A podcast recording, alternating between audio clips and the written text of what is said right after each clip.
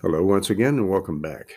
As you recall, I uh, spoke in the last episode just a day or so ago about the subject of CPAC, the Conservative uh, Political Action Committee, and uh, the keynote speaker, of course, being former President Donald Trump.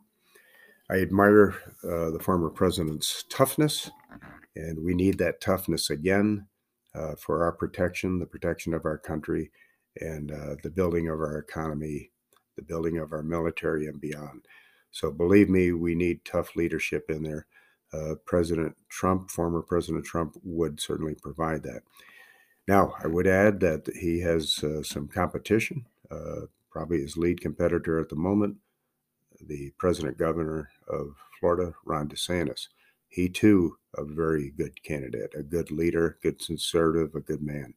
And there are others, a couple others have announced uh, their candidacy, and uh, we'll have more ahead for sure. All, any one of these people would be far better than President Biden and any other Democrat that may run for the Democrat uh, nomination. With that said, I, I want to speak to uh, the moment of the Mark Levin show. I talked to you before about Mark Levin. If you're not familiar with him, uh, outstanding uh, attorney, formerly worked uh, under the Reagan administration as the chief of staff for the uh, Justice Department under Edward Meese, the attorney general at the time author of a number of books, a popular radio show, conservative radio.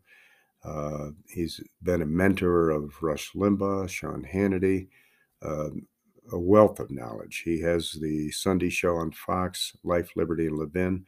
Uh, Mark is just a scholar, and I love listening to him. And he's a, he's a tough guy, and uh, certainly has my respect and the respect of many others.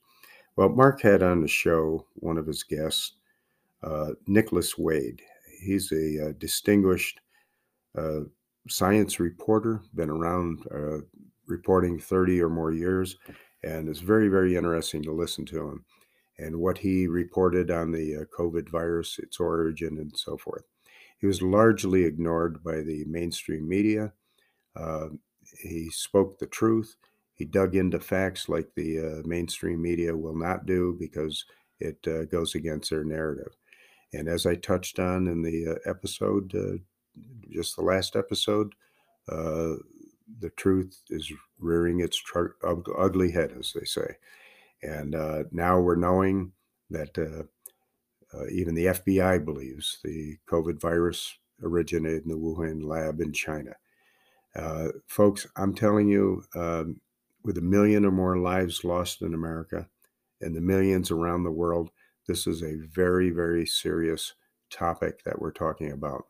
And when I think of the number of children that we have that have been kept out of school, forced to wear masks, toddlers wearing masks on planes, uh, experts have now shown, uh, Dr. Marty Makary, I heard him today on Fox uh, pointing out there's over 65 studies throughout the world that shows basically that the mask did little to no good whatsoever.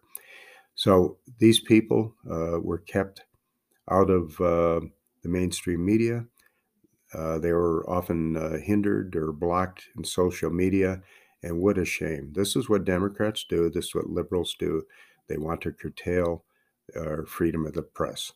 Now, they'll be the first to say, oh, they want the freedom and the right to speak, but that's only if they're speaking. So these are not sincere, honest people, and that's just a fact of life. So Nicholas Wade, the distinguished science reporter that uh, Mark Le- Levin had on for uh, at least half of his show, uh, put out a lot of good information. So if you can turn into the Mark Levin show, and that is Life, Liberty, and Levin, and this is the show of March 5th, Life, Liberty, and Levin, March 5th of 2023, and you pay attention, you will learn a lot about COVID uh, its origin, and how the information was kept from the public. So I'm going to uh, bring this into a, a, close here shortly. This will be a short message. I want to get that out to you. And I want to point out one more thing. Mark Levin, a distinguished person that he is, as knowledgeable as he is, if I understood him correctly, he basically said the Biden administration is the most corrupt feckless inf- uh, administration in modern history, feckless being my word, but the most corrupt in modern history, perhaps of all presidencies, going all the way back from our very first presidency on forward. And uh, it's just a fact. The uh, the millions that the Biden family have uh, have uh, gotten out of China, uh, the Biden son, Hunter Biden, uh, the Biden brother, the family has enriched itself over many years. So here we have a corrupt administration, and the question is, how compromised are they in dealing with what is clearly an enemy of ours, the Chinese Communist Party? So a little food for thought, um, and I ask you to, uh, if you can take the time, tune into these shows. I uh, recommend you listen to and uh, further educate yourself. With that, I'm going to cut it short. Until next time, uh, may God speed and uh, do have a good day. Thank you. Bye.